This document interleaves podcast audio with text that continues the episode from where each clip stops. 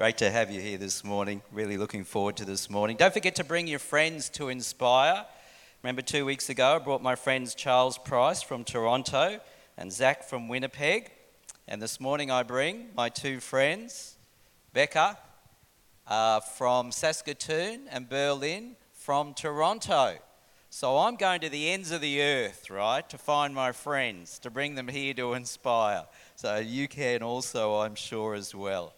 I was excited uh, to uh, get an email from Charles this week to say how much he enjoyed being here two weeks ago. He said, What a beautiful spirit there is in, in this church. That's what he said to me. What a beautiful spirit, Neil. And he's been booked for Mount Tamborine Easter Convention. Did you know that? Ah, Charles has been booked for Mount Tamborine Easter Convention 2025. So I've sent him an email and I've said to Charles, Inspire the Wednesday before Easter, April the 16th, 2025, could you come back? So mark that date in your diaries. April 16, 2025. I've also asked him to pe- uh, preach here as well on the Sunday before. That would be Palm Sunday as well, but yet to confirm on that. Talking to Charles, he told me this great story, really good story. Charles is very good friends with Tony Campolo, who I'm sure many of you know his name. And Charles told me that uh, every year Tony Campolo organises a big dinner. And so he gets all of his rich friends and their friends and their friends to come to this big dinner which Tony Campolo hosts. And the whole idea is to raise money, and particularly his uh, support is for getting prostitutes out of prostitution. So it's to raise money for that as well as other things. I love this story. And Charles told me that Tony Campolo, Charles wasn't there at this dinner, right? But Tony Campolo told Charles this story. That at the big dinner, I think it was about two or three years ago, there's a man called Michael Green, who's an author. I've read a couple of his books. And he turned to the man next to him and said to him, Hello, my name is Michael. What's your name? And this gentleman said, My name's Mick. And Michael said, Oh, hello, Mick. Isn't that unusual, right? That Michael should be sitting next to Mick. He said, I'm so pleased to meet you. What is your last name? And the man said, Jagger. and Michael, having no idea who Mick Jagger is, I cannot believe this, right? Said to him, Hello, Mick Jagger. What a pleasure it is to meet you. And Mick Jagger replied this in 50 years, no one's ever asked me my name. and he said, You are the first in 50 years, and you and I are going to be great friends. How good is that? How good is that? Michael Green, a Christian author, sitting next to Mick Jagger. Amazing. All right, John chapter 17. John chapter 17, as we're going through the I am statements of Jesus in the gospel according to John. And we come to John chapter 17, verses 1 to 11, and then 20 to 26.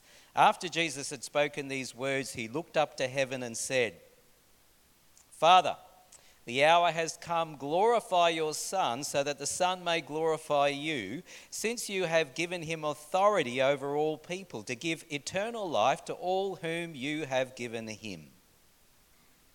And this is eternal life, that they may know you, the only true God, and Jesus Christ, whom you have sent. I glorified you on earth by finishing the work that you gave me to do. So now, Father, Glorify me in your presence with the glory that I had in your presence before the world existed. I have made your na- name known to those whom you gave me from the world. They were yours, and you gave them to me, and they have kept your word. Now they know that everything you have given me is from you. For the words that you gave to me, I have given to them, and they have received them, and know in truth that I came from you, and they have believed that you sent me. I am asking on their behalf. I'm not asking on behalf of the world, but on behalf of those whom you gave me, because they are yours. All mine are yours, and yours are mine, and I have been glorified in them. And now I am no longer in the world, but they are in the world, and I am coming to you, Holy Father. Protect them in your name so that you have name that you have given me, so that they may be one as we are one. And then over to verse 20. I ask not only on behalf of these, but also on behalf of those who will believe in me through their word, that they may all be one. As you, Father, are in me and I in you, may they also be in us so that the world may believe that you have sent me. The glory that you have given me, I have given them, so that they may be one as we are one.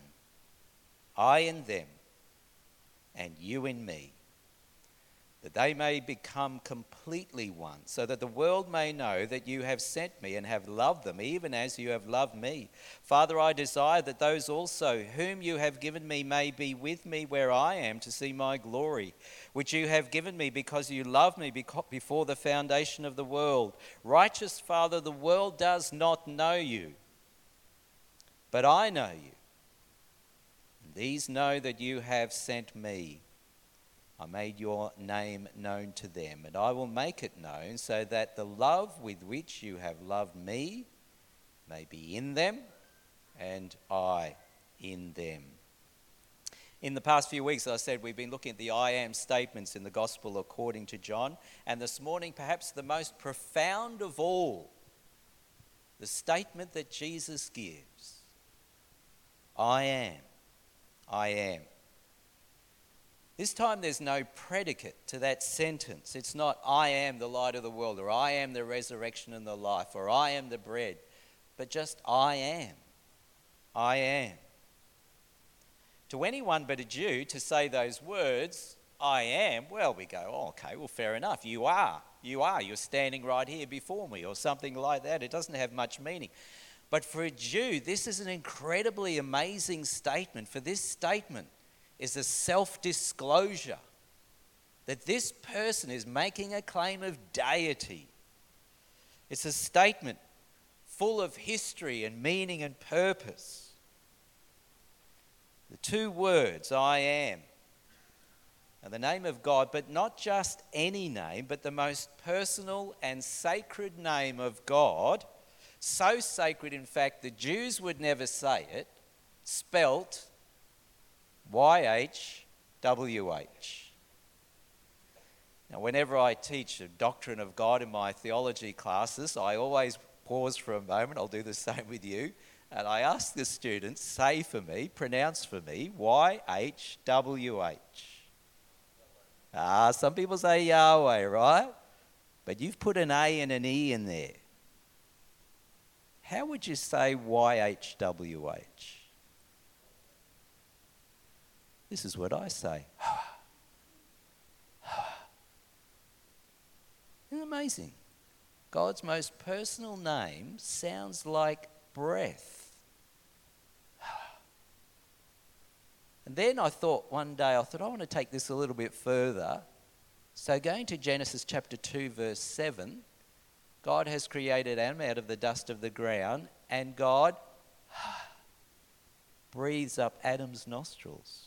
Man's very first thought was, Who the heck is breathing up my nostrils? And then he becomes a living soul, a living nephesh. So, through the breath of God, Adam then becomes a living being through breath, tying back to God's most personal name. John chapter 20, verse 22 Jesus has been raised from the dead. And there he stands in the midst of the disciples and he goes around to each one of them. And it says he breathed on them and said, Receive the Holy Spirit. Each one, each disciple, receive the Holy Spirit. Receive the Holy Spirit. Receive the Holy Spirit. Now, there's different thoughts of whether disciples actually received the Holy Spirit at that time or not. I think no, they didn't. But Jesus was acting out what would occur in Acts chapter 2 in the day of Pentecost, where the disciples have gathered in that room to pray. And in answer to Jesus' prayer, not their prayer, Jesus' prayer back in John 14, that Jesus prayed that the Holy Spirit might be given to the disciples in Acts chapter 2 that occurs on the day of Pentecost. And I wonder if the disciples thought for a moment, as they're now filled with the Holy Spirit, this is an answer to Jesus' prayer way back in John chapter 14, acted out for us in John chapter 20, but now reality in our lives that we have the living God within us. Because Jesus breathed. Breathed. Now, for a Jew, breath comes from right down at the bottom of the lungs here, right? Very center of your, of your being. So when you breathe out, you're breathing what is in the very essence of you, the very center of your being, not something on the periphery, not something on the edge. So when God breathes into you and me, His Holy Spirit, He's giving us the very essence of who He is. God exhales and He breathes His Holy Spirit into you and me, and guess what the result is? We become alive. We become alive in God. Love it. Beautiful. YHWH.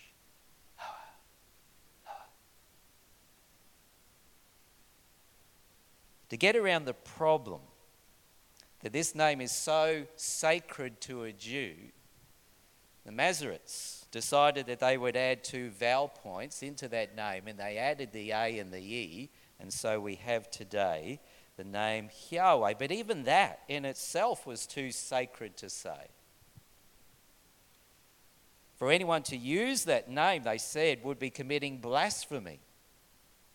So imagine the shock when Jesus is standing there and Jesus says the most sacred name and he's saying it of himself. Now, Jesus never came out to the crowds and said, I am God. And probably the reason for that is it would have caused an uproar, probably meant that he would be arrested, he would be charged, he would be sentenced to death, and he would not accomplish all the things that the Father had required of him. So Jesus never made that statement, I am God. But it's so clear for us in this passage and in John chapter 8 as well that Jesus is proclaiming deity. John chapter 8, verses 23 and 24. Jesus said to the scribes and Pharisees, You are from below, I am from above, you're of this world. I am not of this world. I told you that you would die in your sins, for you will die in your sins, unless you believe that I am He. And then again in John chapter 8, verse 58 Very truly I tell you, before Abraham was, I am he.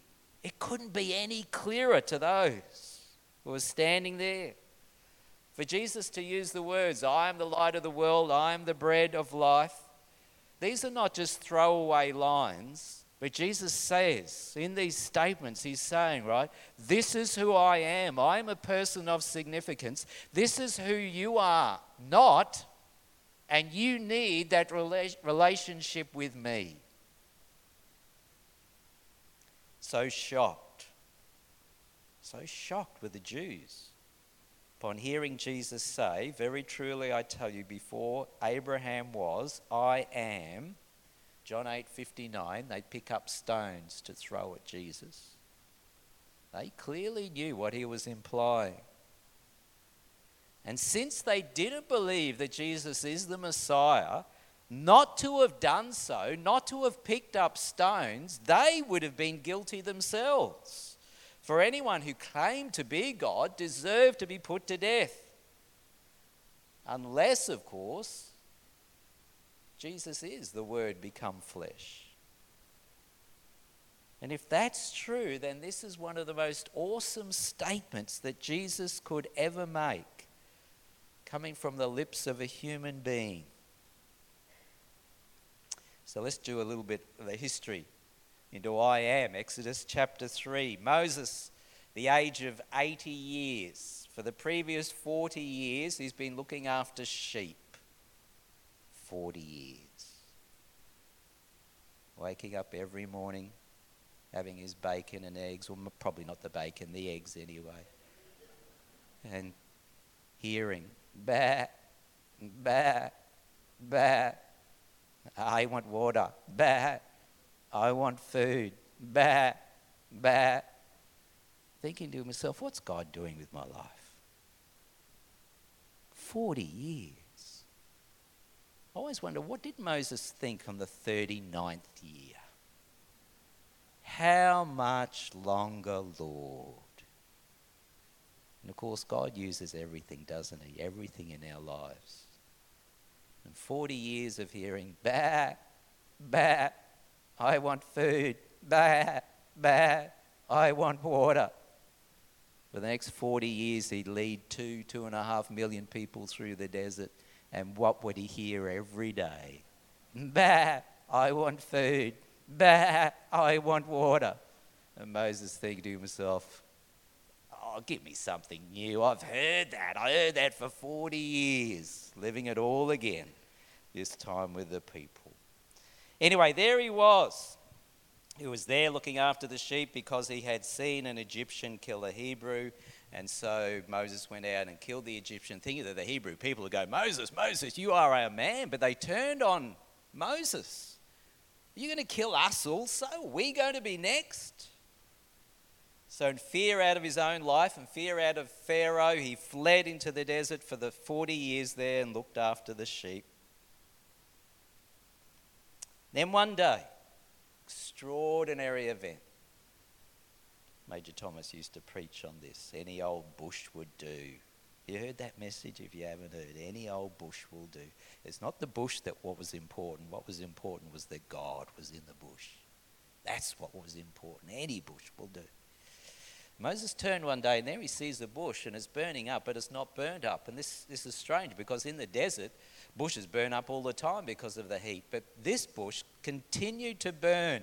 And so Moses went over to see what it was. And an angel of the Lord spoke out of the bush and said to Moses, Take off your shoes, you're standing on holy ground, and commissioned him to lead the Israelites who are in slavery in Egypt out of Egypt and into the promised land. Now, you would think, wouldn't you?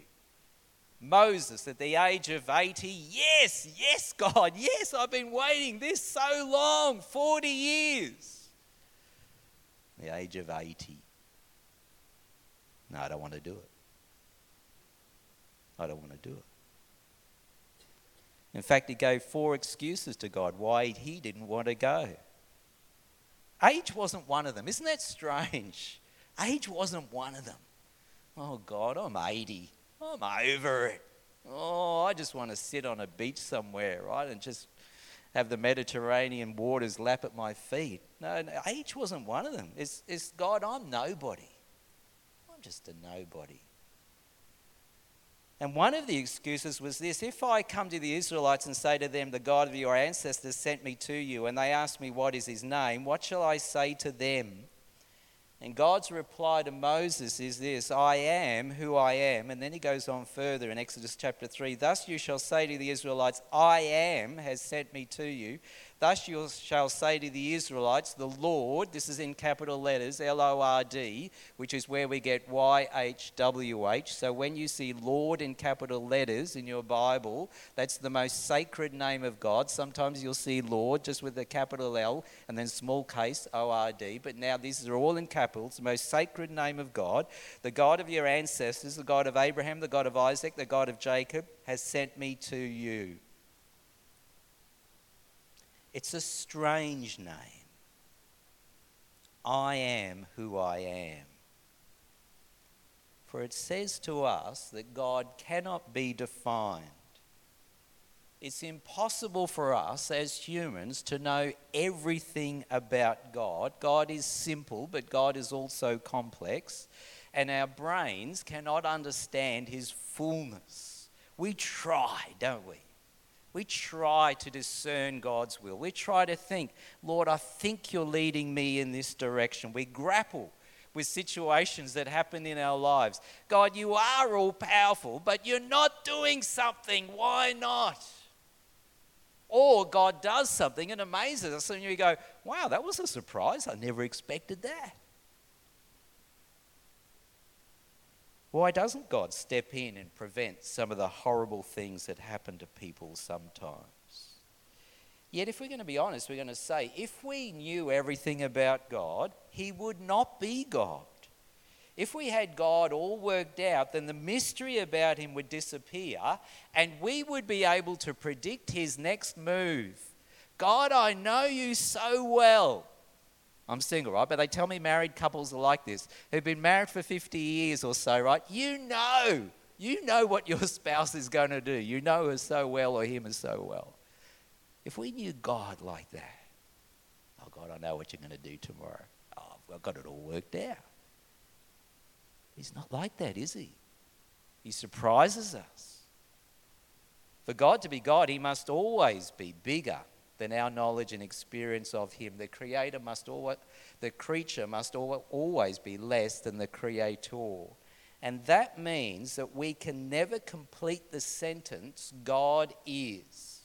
We do our best, right? God is love. But God is more, much more than that. God is all powerful. But that doesn't sum up all that God is. God has no equivalent, He has no opposite. The devil is not the opposite of God. The devil is only the opposite of the highest angel in heaven. God has no equal and He has no opposite. So put God on one side of the equation and say, God equals. You cannot answer the rest of that equation. To whom or what can you compare him? Isaiah chapter 40, verse 18. We looked at this last year. To whom then will you liken God, or what likeness compare with him? Isaiah 45, verse 5. I am the Lord, there is no other besides me, there is no God. So if we, if we, if we had the opportunity to ask God, God, who are you? His answer might come back to us, I am what I am. And that means that we need God to reveal Himself to us. We need that self disclosure. We need that revelation of God. Otherwise, we're kept in the dark. Otherwise, we're just like ants. They're just scurrying around every day, working so hard to build the nest, to protect the nest, to make the nest greater. And they're close to the end of the ant's life. The ant looks back and goes, All my hard work, I'm just giving it all over to the next generation. God is beyond definition, exalted above all of our knowledge of Him. He cannot be defined. And the second thing is that God is beyond manipulation. In the days of, Mo- of Moses, the Egyptians thought up gods and they gave names to them. They worshipped them, they sacrificed to them, they prayed to them, that these gods might bless them and protect them. And to an Egyptian, the name of God, small g, was more than just a label given to their God. It defined the essence of that God, his character and power. To know his name was to have secret knowledge. So Egyptian priests underwent a long initiation process full of different rituals before they were deemed worthy to know the name of this God. In knowing these names, then they had secret knowledge of him.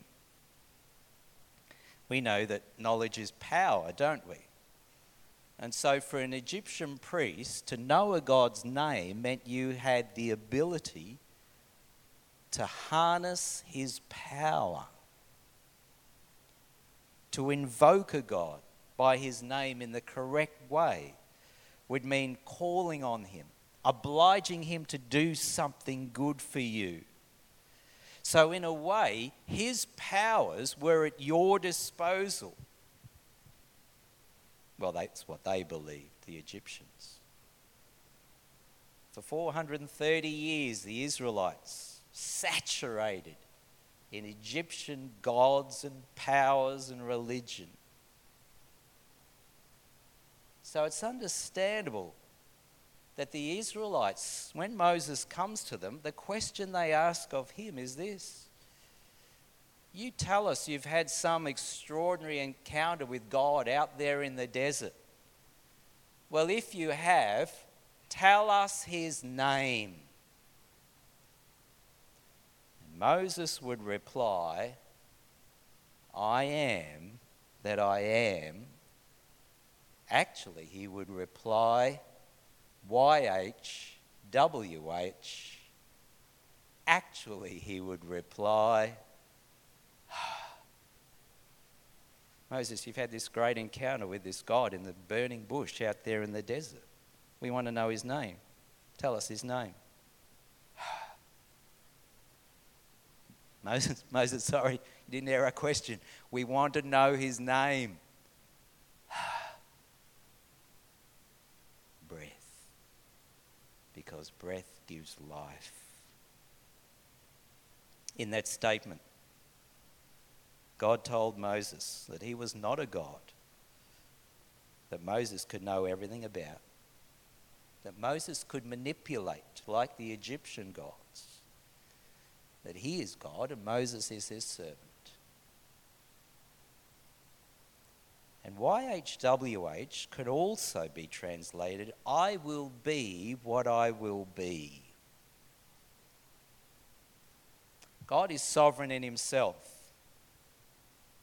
And God will turn out to be to Moses, to the Israelites, whatever he determines to be. We don't in any way determine what God will be for us. We can never choose what God will be for us. He is God. That means that we can never manipulate him. God is not at our disposal, like the Egyptian priests to their gods. God is never at our beck and call. No matter how desperate we are, wanting God to do a particular thing, we pray the prayer, don't we? Your will be done on earth as it is in heaven. That means that everything that happens in your life, everything that happens in my life, happens because God has sovereignly determined that it will happen or God has sovereignly determined to allow it to happen. Everything. God says, I'll have mercy on whom I'll have mercy. I'll be gracious to whom I will be gracious. Romans chapter 9, verse 18. God has mercy on whom he, whomever he chooses. He hardens the heart of whomever he chooses. We know that to be true with Pharaoh. Moses went up to Pharaoh 10 times by memory, I think it's five. There's five each side. That Pharaoh hardened his own heart five times, and God hardened Pharaoh's heart five times. God hardening a person's heart? How does that happen? God brought the plague upon Egypt, and Pharaoh had the choice either let the Israelites go into the desert and worship God for three days, or Pharaoh had the choice no, no, no. So God hardened his heart by bringing a calamity on the nation, and then Pharaoh responding with an even harder heart I will not let your people go. So God is not our servant, we are his. Matthew chapter 11, verse 27. All things have been handed over to me, says Jesus, by my Father. No one knows the Son except the Father. No one knows the Father except the Son, and anyone to whom the Son chooses to reveal him. Isn't it true when we, when we talk about a person becoming Christian, we talk about them repenting of their sin and having faith in Jesus and praying the sinner's prayer and receiving the Holy Spirit, and it seems all about the person. But look what God's been doing in the background. God's been convicting that person of their sin. 2 Corinthians chapter 4, God's been removing that veil of unbelief that Satan has put over their minds so that they might see the light of the glory of the gospel in Christ Jesus. God has been doing all that work when the person kneels or stands or sits and they say, Jesus, Forgive me of my sin. I turn from it. I believe that you died on the cross for me, rose again. I give my life to you, and I receive your life into me. Salvation is not the end, salvation is just the beginning of that work of God. Now he begins that beautiful transformation in us and through us, making us into the likeness of Christ. And it will not be complete until the day of his appearing. Philippians chapter 1. God cannot be defined, cannot, God cannot be manipulated, and God is beyond anticipation. God is beyond anticipation. Moses asked the question, Whom God, whom shall I say has sent me when the Israelites ask me of this question? Now, God could have remained silent. I'm not telling you, Moses. My name is secret and sacred, and I'm keeping it to myself. He could have determined not to reveal it to Moses. But God says, I am that I am. I will be what I will be.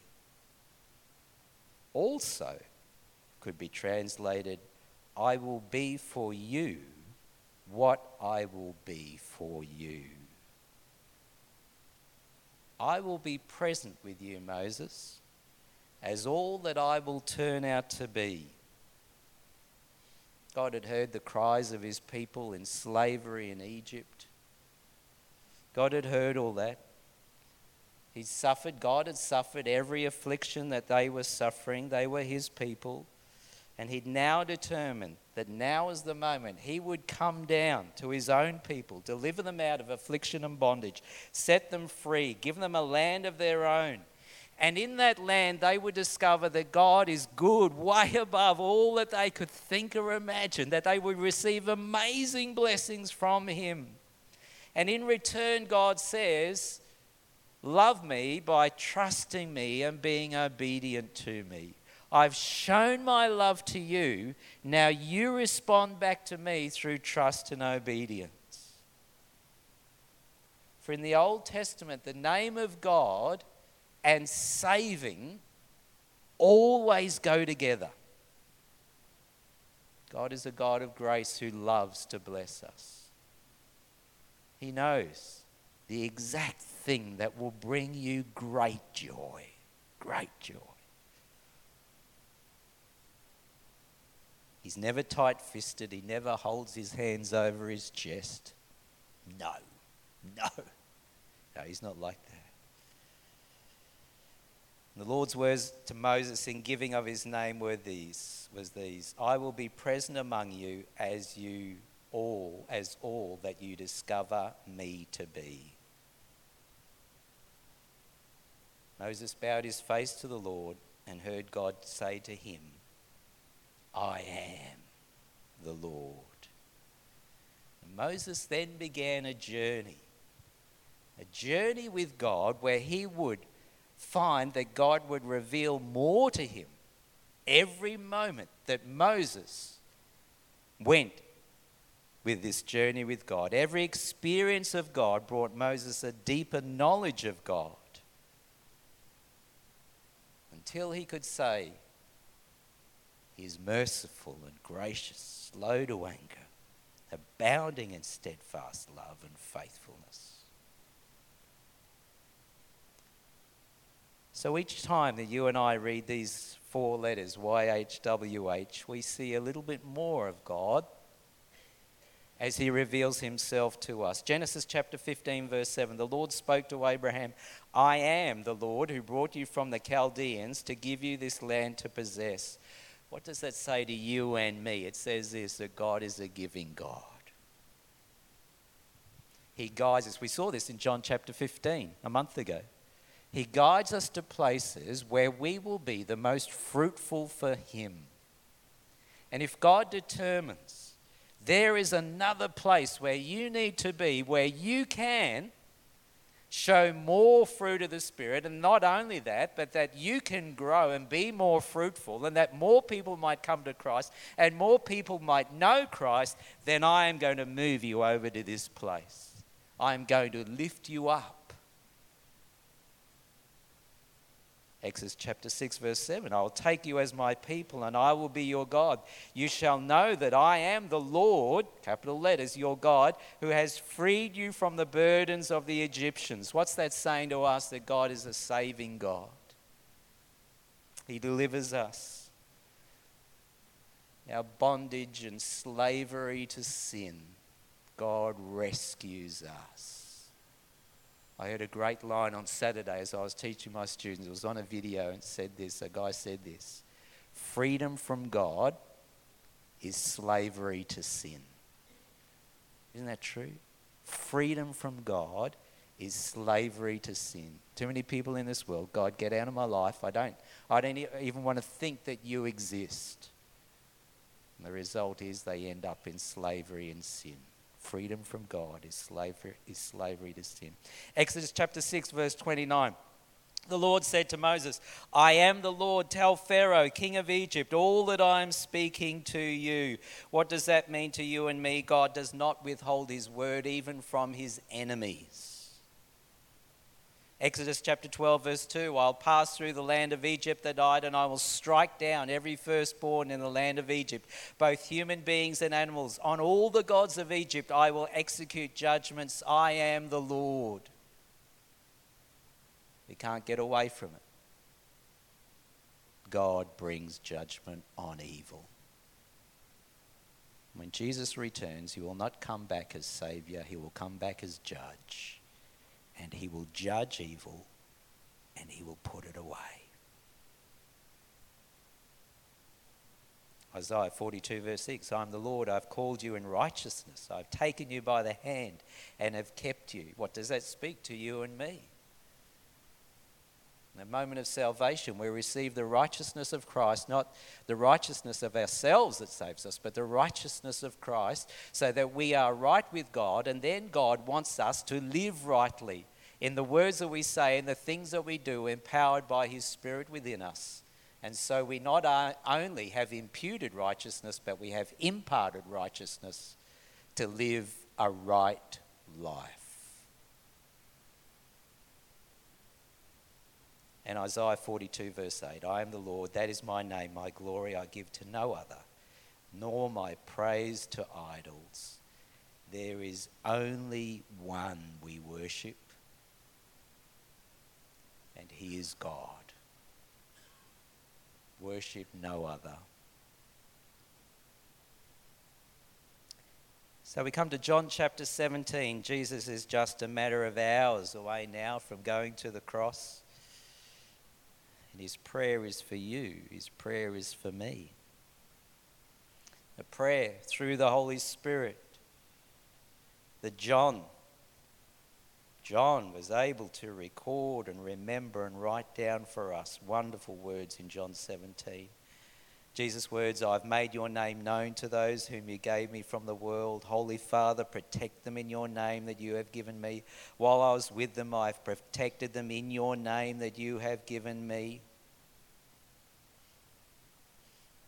If you want to, if you want to know God, come to Jesus.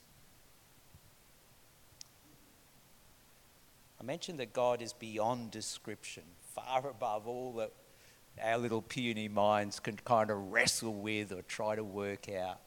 Jesus is also beyond description, which makes sense, doesn't it? As you would say, God is, and you cannot then fill out the rest of the sentence with a full stop. So also you cannot say Jesus is and complete that sentence and put a full stop at the end. He is beyond our description, our wonderful Lord. And He's beyond manipulation. Jesus is our brother, He is our co heir, He is our high priest, He sympathizes with us in our weaknesses. But we can't manipulate Him, we're to serve Him. Do it with a joyful heart. And as God is beyond anticipation, so is Jesus. Makes sense. The promise is given that with his power within us, he is able to do far more, exceedingly, beyond all that we could think, dream, or imagine. Do you know that? Do you know Christ in you, able to do in and through you more than all you could ever ask, dream, think, or imagine? Let's pray. Lord, you are our God, the one God. And in this moment, our hearts are full of love for you. For it is nothing within ourselves that we have come to you. While we were still sinners, Christ died for us, demonstrating the love of God.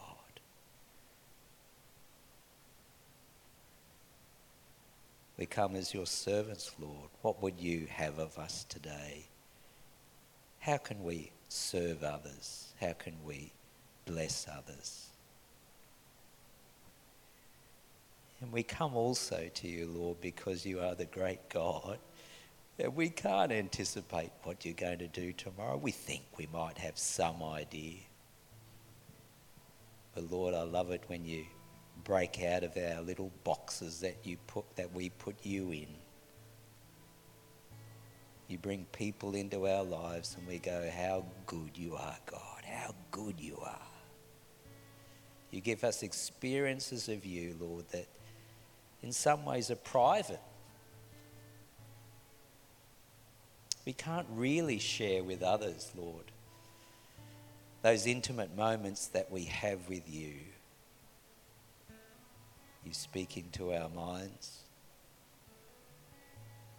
You use us in such simple ways, and others are enormously blessed.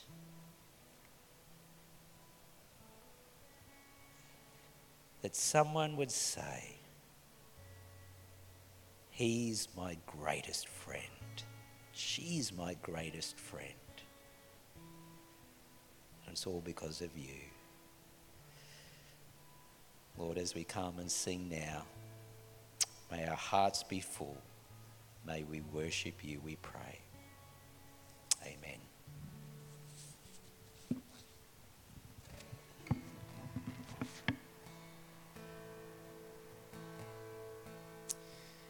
Why don't we stand as we come to worship in response?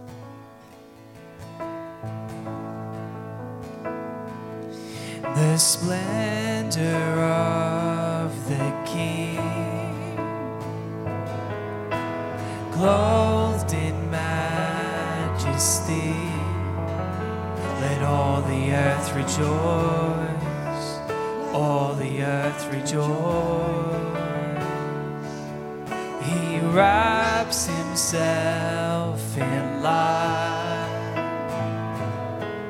and darkness tries to hide and trembles at his voice trembles at his voice. How great how great is our God. Oh sing with me how great is our God. And oh we'll see how great how great is our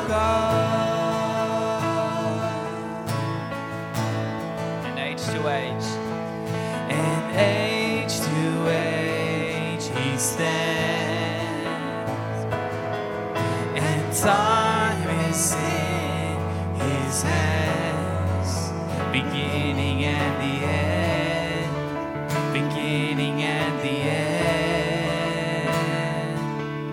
The Godhead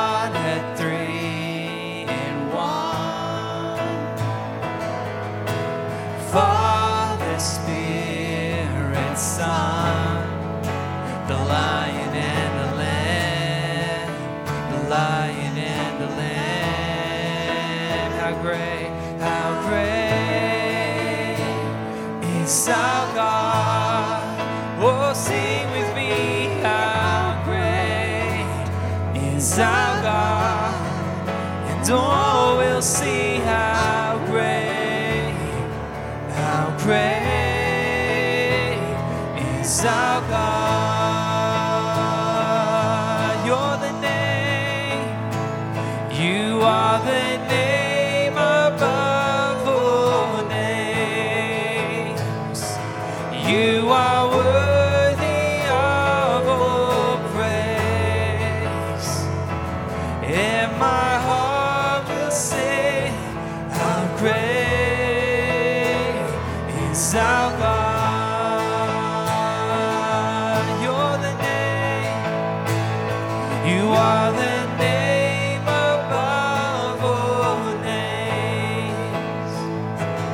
You are